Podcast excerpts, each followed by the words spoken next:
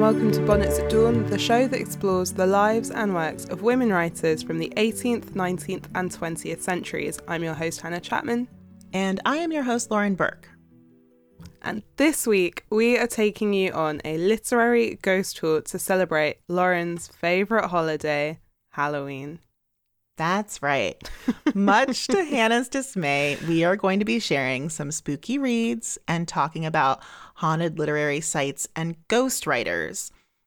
And by that, I mean writers who become ghosts and not like actual ghost writers. No, those are a real thing. Carol from The Real Housewives of New York did not have one, but they are a real thing for other people. Right, correct. Well, I mean, I, I can't verify that Carol did or did not have a ghostwriter, but you know, who knows? I'm Who team knows? Carol on that one. I haven't read any of her books, so I'm sorry, Carol. So, um, shall we jump into our very first haunting? Because this one is one of my favorite, like, just things to talk about in general, and definitely one of my favorite literary anecdotes. And you can find a great account of it in the bad recommended book entitled A Secret Sisterhood The Literary Friendships of Jane Austen, Charlotte Bronte, George Eliot, and Virginia Woolf by Emma Claire Sweeney and Emily Midorikawa. Of course, I am talking about the time that Charlotte Bronte visited Harriet Beecher Stowe from beyond the grave at a seance. But let's go ahead and work up to that a bit. Hannah, can you give this story a little bit of context? So, regular Bonnets listeners will know that Lauren is obsessed with the fact that Harriet Beecher Stowe and George Eliot were transatlantic pen pals for 10 years. The relationship began in 1869 when Beecher Stowe fired off a letter that began with, My dear friend. Stowe was 59 at the time and Eliot was 49. Both were well established in their careers and were aware of each other's writing.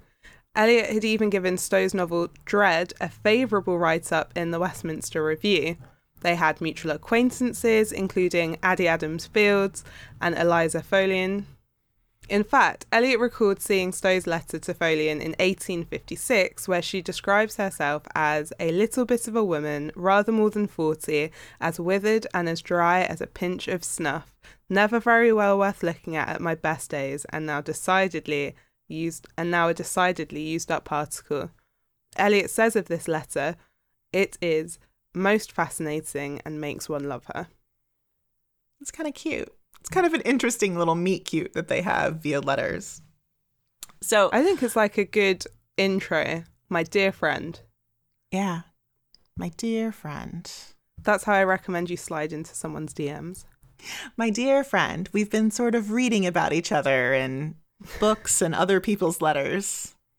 Now I'm sliding friend, into are you DMs. interested in working from home and making thousands of every month? My dear friend, I've been trying to reach you about your car's warranty. Getting that one like every day, I swear to God. So now I don't want to derail us too much, but I am just totally going to take us off course for a minute to say that I think that Annie Adams Fields might be the new Harriet Beecher Stowe. So Harriet Beecher Stowe has been haunting this program for years by popping up in the background in the lives of many, many literary figures like Byron, Louisa May Alcott. I mean, just like you name it, they have a Harriet Beecher Stowe connection. Same deal with Annie Adams Fields. First of all, she was married to James T. Fields, who was the editor of The Atlantic. And I believe you referred to him as that fucking Fields in our episode Yeah. on Louisa May Alcott's How I Went into Service because he told Alcott to stick to teaching instead of writing. That fucking Fields. All right, that I It think about it every time I, I read his uh his name, which is a lot because he comes up all the time. Um, Annie and Louisa were actually cousins, and they were roommates for a little bit. And Annie was also a writer and editor in her own right, and she was friends with Willa Cather, Lydia Maria Child, Charles Dickens, Mark Twain, Mary Wilkins Freeman, and was especially close to Sarah Orne Jewett, who she lived with following the death of her husband, sort of Boston marriage style. Uh, I will say, as interesting as all of this is, Lauren, uh, there are no ghosts, and it's meant to be a Halloween episode. And like, I'm chill with it not being ghosts, but why are we dressing it up as a pumpkin if not Sure. for? I Yeah. just had to get that I want out to give there. you jump scares. I want like I want Emily to burst out of Charlotte's chest and then like Anne's floating on the ceiling. Wow. you know? Okay. You're down for some ghosts today. Okay. All right. So back to the topic at hand. So Harriet Beecher Stowe and George Eliot are writing these letters to each other that are so full of mutual admiration. They talk about literary criticism, money, religion, family, all kinds of good stuff. And perhaps surprisingly, for two women with such different writing styles and lives, like these two actually really get on and see eye to eye on quite a few things, except one, and that is spiritualism. So, Harriet had become quite fixated on the supernatural after the death of her son Henry and became a regular at seances, hoping to get in conversation with that guy.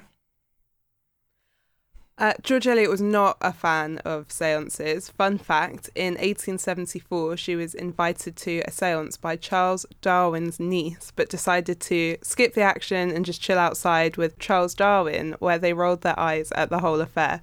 But, Lauren, Hmm. I've learned something new about George Eliot. What? When George Henry Lewes died, she felt his presence after he died and thought that she'd seen him. Ah. Interesting. Yeah. All right. Anyway, oh well, according to All this right. book that I've just like read this week, so full, I am like full of George Eliot, I like it. ready to go. I like it. maybe she, you know, maybe like Harriet Beecher Stowe had a little bit of influence on her after all. I feel like you can believe I I George Eliot is not the sort of person who's going to want to join the club of spiritualism, Mm-hmm. Right? So just because she wasn't a fan of like these group seances or any of that stuff doesn't mean she didn't believe in presences, but she had to be edgy about it. Because Mhm. George Eliot is the original edge lord.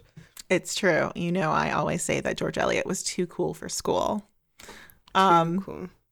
So anyway, Beecher Stowe's second letter to George in 1869 was uh, really interesting, to say the least. In that letter, she confesses that her husband Calvin Stowe, who they often refer Calvin to the as Calvin the Calvinist, they refer to him often as the professor. She confesses that Calvin had various transactions with the spirit world and Mm. was something of a medium. And she also said that she has an acquaintance with a cool headed, clear minded woman who has been contacted by Bronte, doesn't specify which one in this letter, I think, via a Ouija board. Even though the friend had never read a Bronte novel and was like fairly unfamiliar with all of them, she still managed to provide a bunch of details about their lives and write poetry in the style of the Brontes. So then And that's before Google. So that I mean, it's pretty impressive. I mean, I guess she they could earn have their gotten- money. they did. I mean, I guess she could have gotten her hands on a copy of Gaskell's The Life of Charlotte Bronte, right? But she's Yeah, she saying prob- she she didn't know. She's saying she had no idea. So a few years later, in May of 1872, Beecher Stowe writes to Eliot that she has found a medium who has been visited by Bronte, Charlotte, I'm guessing this time, several times, even though she was also unfamiliar and quote unquote unsympathetic to her work. Seems interesting. Charlotte's just in, like just visiting a bunch of mediums. All of them are like, Mm. "We don't know you. Who are you?" Beecher Stowe convinced this woman to hold a séance, and this is what she has to say about that encounter. I adopted this theory. The only way to make a really philosophic experiment is to put yourself in the exact condition of mind demanded by the investigation. I have a happy faculty of being able to assume a truth and act in the state of mind resulting from such an assumption. Ah, loads of people can do that. Yeah. Everyone's doing that. I assumed that I was talking with Charlotte Bronte, and the conversation lasted two hours. I was asking questions, the planchette replying on paper. The conversation thus brought out, I copied and still preserve. It is a most singular piece of literature. So I am so sorry to say that we do not have this paper. Question mark. Can you Someone's believe it? it. Someone, hopefully. has, someone has that. Some like I hope it's like a national treasure spin-off. Yes. Yes. Us I'm and Nicolas ready. Cage. I am ready to go find it, Honestly, I'm just gonna drink this drink as if I've never recorded before. Sorry. Uh, I would pay good money to see a transcript of Harriet Beecher Stowe's conversation with Ghost Charlotte. But um, yeah, it was lost or hidden or perhaps destroyed by Stowe's son, who took charge of oh. sort of shaping her legacy by writing one of her earliest bios. if you're sorting through your mum, your recently deceased mum's paperwork, and you're like, okay, keep, toss, keep. Like, oh, this is the bit of paper that the medium who was pretending she was Charlotte Bronte wrote. Oh my god! What pile is that going on?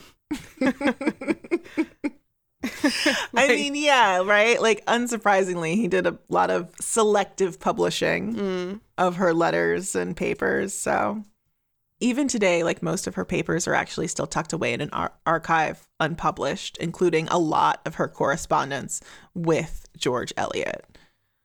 Um, Stowe's son and Annie Adams Fields, who was also an early Stowe biographer, sort of skirted around her interest in spiritualism a bit, which Mm. is kind of a shame because I would read an entire book of like seance conversations transcribed by Harriet Beecher Stowe. That that is a book I'm desperate to see. To write it. Get Charlotte Bronte's ghost to write it. Be great. Stowe does give a brief summary of the seance to Eliot, describing Charlotte as careful, keen, witty, wise, pensive, with a profound sense of past life suffering. Charlotte gives a striking description of Emily, declines to answer certain questions, says that she's not in heaven, but in its antechamber with Thackeray, and most importantly, I think, is still upset with critics that found her work coarse. So Eliot responds by saying, Your experience with the planchette is amazing, but that the words you have found it to have written were dictated by the spirit of Charlotte Bronte is to me, whether rightly or not, so enormously improbable that I could only accept it if every condition were laid bare and every other explanation demonstrated to be impossible. If it were another spirit aping Charlotte Bronte, Branwell, if here and there, at rare spots and among people of a certain temperament, or even at many spots and among people of all temperaments, tricksy spirits are liable to arise. Oh, she does believe in spirits. Tricksy spirits are liable to arise as a sort of earth earth bubbles and set furniture in movement and tell things which we either know already or should be as well without knowing. I must frankly confess that I have a feeble interest in these doings, feeling my life very short for the supreme and awful revelations of a more orderly and intelligible kind, which I shall die with an imperfect knowledge of. If there were miserable spirits whom we could help, then I think we should pause and have. She's so boring. I think we should pause and have patience of their trivial mindedness, but otherwise, I don't feel bound to study them more than I am bound to study the special follies of a particular phase of human society. So she's like, I believe, I, I believe in spirits enough that my first, my first point is, what if it's someone else? She's like, cool, spirit, I'm in, but what if it's just What if it's someone, someone else? Like that's Yeah. annoying. And Fair point. also, also, if we are going to be talking to these spirits, and I don't, I don't think we should. These seances sound too fun. Too much is going on. We should just be talking to the sad ones. yeah, let's just talk to the sad Come spirits. on. Just like chill out for just five minutes. Like, Also, it does sound like off. Charlotte was a sad spirit. yeah. She has some unresolved business with her critics, man. That really felt like a revelation. Uh, Eliot politely suggested the reason spiritualism was becoming so popular in the States was because of the Civil War and the collective outpouring of grief that the country was experiencing. But it was kind of a thank you, fuck you, because she went on to say that spirit communications by rapping Grimes fine, but rapping's out the question. Uh, guidance of the pencil, etc., seem to be degrading folly, imbecile in the estimate of evidence, or else as impudent posture. But that because she respected Harriet Beecher Stowe, she would read anything more she had to say on the subject. And listen, in the past, I might have said I was Team Eliot on this one. I no that it's not real. Because she's like in the middle. I'm like, I'm the opposite end of the spectrum to Harriet. Would And you George just say to Harriet, Fencing. I'm not, I don't want to hear anything else you have to say on the subject? Is that what I would, say, I would say, Harriet, hook me up with your medium because I would love to know how they got all of this information without Google. You're living in a pre-Google age, and I think they deserve a tip. They've clearly worked really hard. they're doing they're doing great work. I just think they should like that's the thing. Like their Yeah. skill is investigation. You know, I'm Team Beecher Stowe on this one, but that's only because I just think it's really funny that Charlotte came through to complain about things. like, I think that that's pretty great. And I want to believe in that more than anything. and also, uh, what makes it extra interesting is that, like, hey, did Charlotte know that Harriet was pen pals with Eliot, who was partners with George Henry Lewes, who was the literary critic who used to write letters to Charlotte? Mm. and she regarded him as a friend until he gave an unfavorable review to Shirley. And I just feel like she had to reach out from the afterlife to let him know that like that was not cool. Now, speaking of the Brontes and the afterlife, Lauren, would you like to tell us all about your favorite newspaper headline? Yes. Hannah, I would be happy to. So, there is an image of a newspaper clipping that will just like forever live on my desktop. And the headline reads Ghost of Anne Bronte is haunting old staircase. Great headline. Um, the article appeared in the Independent Record on September 4th, 1966. And I'm going to go ahead and read you a few paragraphs from it. So it says, This is the whole article. it's not. Actually, the article is like way longer. I know. This is as long as this article needs to be. It's I I know. Everybody knows, of course, that if you've got a very old house or a falling down castle, who has a falling down castle? A lot of people. It just like seems like it, it- it's supposing that a lot of people have falling down castles. Anyway, you might very well have a ghost in it. But what if you've got a relatively new house and you have a ghost in it? And what if that ghost is only on the stairs? Well, that is what Mrs. Gladys Topping has here at Sanderling, her home on Long Island. Now, let me explain. There's nothing kooky about Mrs. Topping. She's the widow of Alan S. Topping, a gentleman who built a large and prosperous industrial hardware firm, Topping Brothers in Manhattan, and it's Gladys herself who now runs the business. She's also a real estate broker on Long Island, and in her spare time, she judges horse shows. And I think she also was like a former opera singer as well. Interesting lady, Wow. Gladys. but Gladys definitely has a ghost in her house. And this ghost is a lady who goes up and down the beautiful Queen Anne staircase that Gladys has installed in her new house. The ghost doesn't seem to go anywhere else in the house, and Gladys believes that she acquired it with the staircase when she bought it in England. Here's the story. In 1858, Gladys and her husband were in London to attend the Kensington Antiques Fair. They were looking for mantelpieces, corner cupboards, chandeliers, and such to put in their house, which had been built in 1954. You know, said one dealer, you really ought to buy my Queen Anne staircase and have it put in your home. It's hand carved and made entirely of burled yew, which, as you know, is very rare. So this staircase has quite a history. So the Toppings drove 50 miles to the dealer's warehouse, fell in love with the staircase, and bought it. It had come from a stately 18th century mansion called Blake Hall in Mirfield, which had been dismantled in 1954, with, and with everything, it was put up for auction. It was in Mirfield, which is on the road from Dewsbury to Huddersfield, Yorkshire, that the three Bronte sisters once lived and went to school and Anne Bronte served as governess for three years at Blake Hall, where she wrote hymns and composed much of her story, Agnes Grey. So, what do you think about this one, Hannah? It wasn't Anne Bronte. It was Branwell. On the stairs? On the stairs. Yeah, 100. Wow, wow. It's always it's always Branwell. The only one I believe would come back.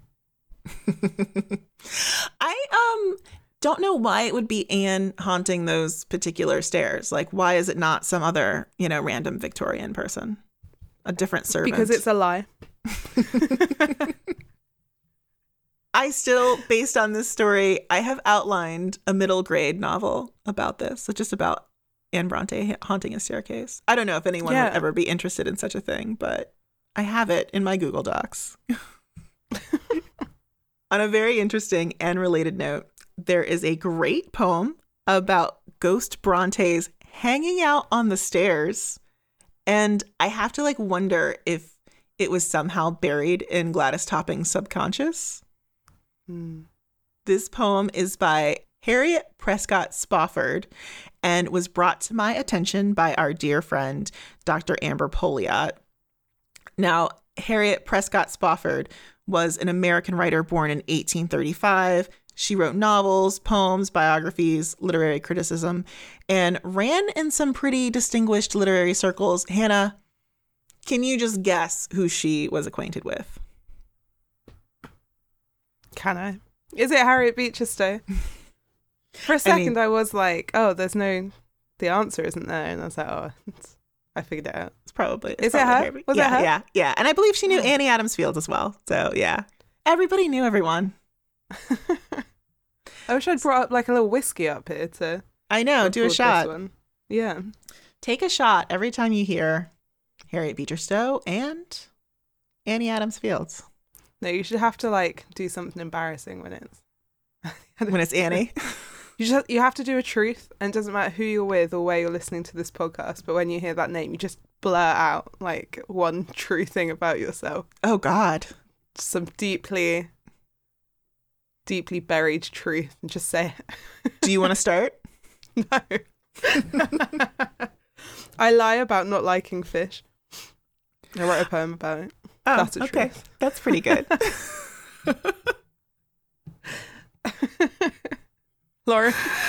I don't know. I'm a nervous driver. That's a really bad one. Oh. No, that's okay. That's interesting. I'm quite nervous. Quite nervous. I, dr- I drive very slowly. Always the speed limit. There's lots of red light cams around where I live, though. So that's my defense. So, Hannah, would you like to do me a big old favor and read some of this poem by Harriet Prescott Spofford? It's really, really long, and I did not transcribe the whole thing because I was like, oh, this is too long to read on the podcast. But I do think that this edited version will give you sort of an idea of what uh, mm. this poem is about. It's clever. I love it, actually. Uh, so this poem is called Bronte. And if you're a fan of British, obscure British children's televi- television, if you're a fan of British television show for kids, I want you to imagine bananas in pajamas while listening to this poem because it's what it's making me think of. There are two ghosts upon the stair. One is so slender and so fair. The grave light fates upon her hair and falls and follows as she stirs with old grace that was once hers. Stirs on that chill and furtive breath blown from the frozen halls of death. A dream, a film, along the air, there are two ghosts upon the stair. Out on the high brow of the moor, night lifting all her clear obscure, morn with primal tides washed pure, while skies and larks together soar, and the rime glimmers fresh and hoar out in the glorious golden weather, knee deep and lost in plumy heather, in lonely space from law to law, there are two ghosts upon the moor. There are two ghosts upon the stair, Long since Farn spread his splendid snare, love came and camped about her there. Oh, love was sweet and love was dear, but hark, those voices strong and clear, they wail, they thrill, she must not stay, out to the open and away. Oh, love past death and death's despair, there are three ghosts upon the stair. Oh, I did not like reading that last line. I love the last line of the poem. That's my favorite bit. Hated it. It honestly made me feel a bit sick. I was like, there's three now. Now there's three. Ooh, yeah. That They is it. They come take Charlotte. Effective. Imagine like just eight children reading that in unison at you. So, speaking of uh, poetry and death and the Brontes, Emily Dickinson, who was actually a big old fan of Harriet Prescott Spofford, also wrote a poem called Charlotte Bronte's Grave, which I will now butcher. How about that? Oh, Since that that Yeah. makes it fair, right? That balances out the podcast episode. hmm Here we go. All overgrown by cunning moss and interspersed with weed, the little cage of Currer Bell, in quiet Haworth laid, this bird observing others, when frost too sharp became, retire to other latitudes, quietly did the same. But differed in returning, since Yorkshire hills are green, yet not all the nests I meet can nightingale be seen. Gathered from many wanderings, Gethsemane can tell through what transporting anguish she reached the asphodel. Soft fall the sounds of Eden upon her puzzled ear. Oh, what an afternoon for heaven when Bronte entered here. Oh, shoot. When Bronte entered there. anyway, so um, yeah, Emily, big old fan, and also had um, Emily Bronte's No Coward Soul Is Mine read at her funeral. Just fun fact for you there, Hannah. Her face, I wish you guys listeners could see Hannah's face. She's just like not impressed. Can you hear the motorcycle rally that is just going on outside? no. Oh, like 50 motorbikes just Oh. I just can't believe it. It's Saturday afternoon. So I know the Brontes have been dominating this episode, but they are not the only Victorian ghostwriters popping up in strange places because apparently Elizabeth Barrett Browning has been spotted in Texas. That is correct. Baylor University in Waco, Texas, is home to a research library and museum that is dedicated to the poets Elizabeth Barrett Browning and Robert Browning. The museum has some of the Brownings' original manuscripts, as well as some of their jewelry, furniture, photos, letters, and even locks of their hair. Legend has it that Elizabeth has been seen roaming the halls at night, probably wondering what all her stuff is doing in Texas, is my guess. And maybe that's what Louisa May Alcott is doing because there's rumours that she's been haunting Orchard House. Except she's from there. she's so from she's there. not going to be curious about it. She's like, oh, why is my stuff in my hair? She might be surprised her stuff is still there. That's true. Like- That's true. I hate this couch. why Get rid you recovered this? Why is this? Why is this old this shit still place. here? What did I earn all that money for? Jeez. so in 2019, Greta Gerwig and Laura Dern told Oprah magazine that they felt the spirit of Louisa May Alcott in Concord during the filming of Little Women. It's a pretty innocuous statement, but Dern elaborated, and she would, and said. and said, What's incredible about being in Concord is that you'll say in this shy way, I sort of feel the spirit of Louisa, and locals will say, Oh, yeah, that's haunted. We see her all the time. She walks with the girls all the time. And that story inspired a journalist from Vulture magazine to head over to Orchard House with a psychic to see if she could talk to Louisa. And instead, she faced off with executive director Jan Turnquist, who is a past Bonnets at Dawn guest, who was completely skeptical and kind of just not down, which is how I would have been, honestly. but then they like bring her around. Yeah, they kind of do. It's interesting. So it's a good read, but spoiler alert, they did not find conclusive, obviously, spoiler, they didn't find conclusive evidence that Orchard House is haunted. Wow. Uh, but Jan and the psychic do have a moment when the psychic tells her that Louisa is concerned about all the structural work that needs to happen to keep the house in order. And there's a really good bit about wallpaper. It's very funny. You should read it. Yeah, read that on vulture.com. I will put a link up in our Facebook group and on Twitter, but um I believe Vulture's like behind a paywall now. So. Oh. So, I do believe that the spirit of Louisa May Alcott looms large in Concord, just like the spirit of Agatha Christie looms over my favorite place ever, Torquay. like Concord, Torquay does a great job of sort of keeping that literary legacy alive because, you know, they have a festival, they have that poison garden, and they have just Agatha plaques everywhere. There's like a whole walk you can do, actually. Like, here is where Agatha used to roller skate. I think that literally is a flag, actually. It's the only thing. It's the only thing that Torquay has going for it. That and the sign that says British Riviera. Listen, I thought the views were spectacular from my hotel room that had a plaque that said, This is where Agatha Christie spent her honeymoon. so, Agatha's ghost has been spotted haunting the Torquay Museum, which has a considerable amount of Christie memorabilia. So, kind of like that library in um, in Texas with all of Barrett Browning stuff.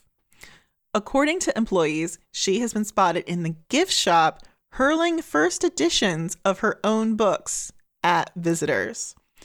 Now, the manager of the museum even caught her on CCTV. And um, I wish that this was actually video because I would show you this picture. It's amazing. Put it, put it on the socials. I will And put it on the like- socials for sure. We'll segue really well to it at the end of the show. Don't worry, guys. I'll remind you that it's on socials at the end. So, while we're talking about Agatha Christie, I do want to mention one of my favorite literary mysteries of all time, which is that time that Agatha went missing for 11 days, sparking a national manhunt. Now, someday I'm hoping that we'll do a whole episode on it, but in a nutshell, Agatha left her Surrey home on December 3rd, 1926. Her car was found near a chalk pit the next day, and the press went absolutely wild. The police suspected her cheating husband of murder, and um, as you will see in like some newspaper headlines that I will also share on socials, a bunch of psychics actually suspected that she had drowned herself in a nearby pond. All of the headlines about this were just like wild and salacious. One detail I love most about the story, though, is that Arthur Conan Doyle joined in on the search by taking one of Christie's gloves to a medium to help locate her. The medium was completely unhelpful, but when Dorothy Sayers got wind of this, she just like went to Arthur Conan Doyle and was like, "Look, you should stay out of it. I think that this is like personal business." Mm. Yeah. And an interesting fact about old, old Conan Doyle, old Coney D, he needs a better nickname than that. ACD, ACD. ACDC. Mm-hmm. there we go, uh, is that he was also really into spiritualism. And we know that because uh, does anyone else remember the 90s film about the fairies? I believe it's called like Fairies or Arthur Conan Doyle's Fairies or.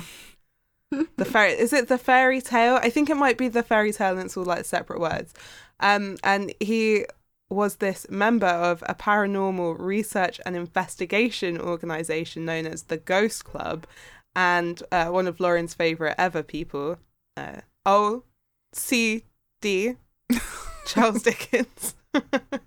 uh, he was also a founding member, so yeah. And Dickens like loved ghost stories. We know this, but he was something of a skeptic in real life, and he used the Ghost Club to debunk hauntings and those who claimed to have magical powers, including the touring magicians, the Davenport brothers, who claimed to have supernatural help with their act. Can I? I would love to. We could do a two woman show where I I'm playing Charles Dickens and you're playing Sir Arthur Conan Doyle. That- That'd be Do- great. Go, right? Yeah. Yeah, we'll just do that. it one time and it's all improv. So in April of 1870, Dickens began publishing The Mystery of Edwin Drood in installments, and just a few months later, in the June of 1870, Dickens just dies right in the middle of the book. He was really secretive, so there were no notes or plans to how the story should end, and everyone was super pissed about this. And so just loads of people were like, we're going to attempt to finish this, including at this American publisher called Thomas Power James. In 1873, James attended a seance where he was contacted by the ghost of Charles Dickens, allegedly. we'll say.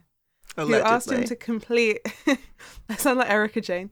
Allegedly, who asked him to complete the remaining chapters of Edwin Jude, Drood, and Ghost Dickens, GD, because I'm going to give them all initials, GD, uh, and James collaborated for the next several months with Dickens just leaving these encouraging notes for James whenever he was flagging or losing special in uh, or losing interest in the project. And James's landlady was so impressed by the whole thing, the setup, what he had going on up there, that she actually just let him live there rent free while he was working on the book. So Arthur Conan Doyle, who I shall dub the male HBS, actually investigated and defended the Thomas James version of Edwin Drood when it was published. I want to know more about the investigation that Arthur Conan Doyle did, like to defend the book. I just feel like he read it and was like, sounds like Dickens. Good enough for me. I love it. That's like my favorite Dickens story, I have to say. And I actually also buy it. Like I do feel like Dickens was determined enough to come back from the grave to like have someone finish his book. It makes sense to me. Listen, it lines up. It's like the Charlotte Bronte story. It makes sense. This is why John won't give you five dollars to look at the unicorn. Like this is why. I know. So just to explain to the listeners, um, at the Bristol Ren Fair, there is a unicorn, but it's in like an enclosed stable. And you have to pay $5 to go in and look at the unicorn. And no one ever lets me pay $5 to look at the unicorn. Everyone's like, no, Lauren, we're moving on. We're moving caveat on. Caveat to your caveat.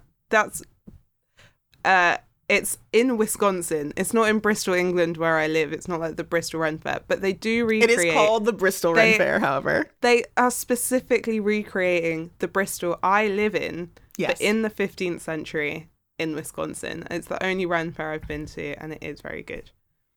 So, last but not least, we are going to talk about some spooky books today. Now, we asked for your recommendations on Insta and Facebook, and as always, you guys delivered. So, if you are looking for some more books to buy, I'm sure you are. Listen up. Ashley and Jill recommended American Ghost by Hannah Nordhaus, which is this combo of memoir, history, paranormal, and detective story, right? Yeah. Sounds like you'd like you'd enjoy that. Sounds like a lot of things that I would be really into. So here's a short description. Journalist Nordhaus embarks on a ghost hunt for her great great grandmother, German immigrant Julia Schuster Staab, in this unique collision of family history, Wild West adventure, and ghost story.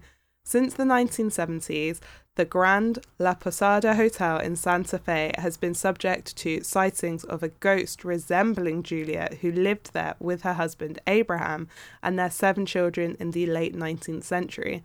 Nordhaus, who comes from a long line of skeptics, decides to investigate these rumors. I think you would like this book, actually. That I think I would like it, but I believe my guess is that at the end, this person believes in ghosts, and I just I'm not going to read 200 pages trying to convince me ghosts are real. like Jack Henley's moved back into the flat. I get it every day. I don't I don't need to read a book about it. Well, He tried to convince me he saw a ghost tree in our friend's garden. Mm. Like four of them were doing it. A a tree I would- ghost. I would love to have a conversation with Jack about that, actually. That sounds like a good. well, I actually do have a spooky book that I actually Oh. do think that you would like. Oh. I'm trying. I'm trying to bring you over. I'm trying my best. so I'm going to read the description of this book to you and then let me know what you think. Okay, because I feel like this sounds mm. like a Hannah book. Uh, by the w- and by the way, this book is called Ghost Wall by Sarah Moss, and I think I told this story on the podcast before that like when I bought it, the clerk was like, "I just think that writer really hates men." was it man? yeah. In the north of England, far from the intrusions of the city, but not far from civilization, Sylvie and her family are living as if they are ancient Britons, surviving by the tools and knowledge of the Iron Age. Mm. For two weeks, the length of her father's vacation, they join an anthropology course set to reenact life in simpler times. Mm. They're surrounded mm. by forests of birch and rowan. They make stew from foraged roots and hunt rabbits. The students are fulfilling their coursework. Sylvie's father is fulfilling his lifelong obsession. Mixing with the students, Sylvie begins to see, hear, and imagine another kind of life, one that might include going to university, traveling beyond England, choosing her own clothes and food, and speaking her mind. The ancient Britons built ghost walls to ward off their enemy invaders, rude barricades of stakes topped with ancestral skulls. When the group builds one of their own, they find a spiritual connection to the past. I just, I think it just twigged halfway through you reading that. So he's like making them live like they're in the a- ancient Britons. Mm-hmm. Like that episode of Wife Swap. Are they homeschooled in this as well? This, I mean, this sounds great. I this is not a ghost. Like I would not like. Yeah. I, has anyone read that book where the kid, the boy, he picks up the rusty gauntlet at the castle and then he goes back to King Arthur time? Mm, mm-hmm, loved that. Mm-hmm. Loved that book as a kid. Great. And then yeah. there's like this other you like any book where you kind of go through mist and then you end up in some kind of like medieval or magical world. That's mm-hmm. not ghosts. That's just that could happen. That I believe in. That you believe in. Yeah, I think mm, you that, I yeah, think yeah. you would like this. Um it's a very short book too. I mean, it's like almost a novella, I think. No, that sounds amazing. I yeah, want to join the like anthropology it. course to reenact life in a simpler time. So moving on from um my dream match, I feel like I've just been millionaire matchmakered with that book. Neve recommended Fell by Jenn Ashworth, and Jordan enjoyed The Girls Are Never Gone by Sarah Glenn Marsh and Into the Drowning Deep by Mira Grant. And Megan thinks we should check out Cemetery Cemetery Boys by Aiden Thomas. The descriptions for these books are all really good. Lauren, I think that you would particularly like All the Girls Are Never Gone because it's about a paranormal podcaster. And that's pretty much my next career just picked out for me right there, right? Wait, can I recommend one? I have a yeah, recommendation. Yeah, of course. I don't know what the author's called though. it's called Folk, and the cover has yellow on it. Okay. But it's real spooky. Mm-hmm. Mm.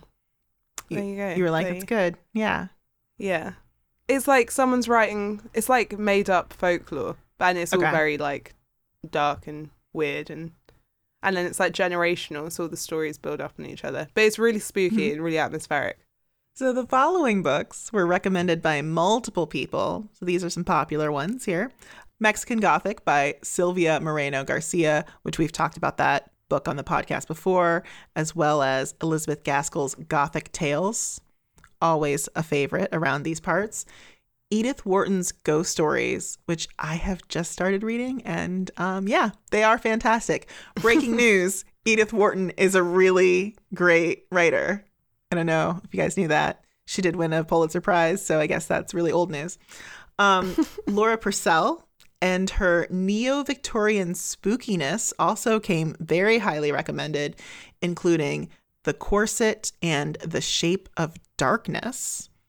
And I do want to give one last recommendation from Eileen Ann because it's a really good one.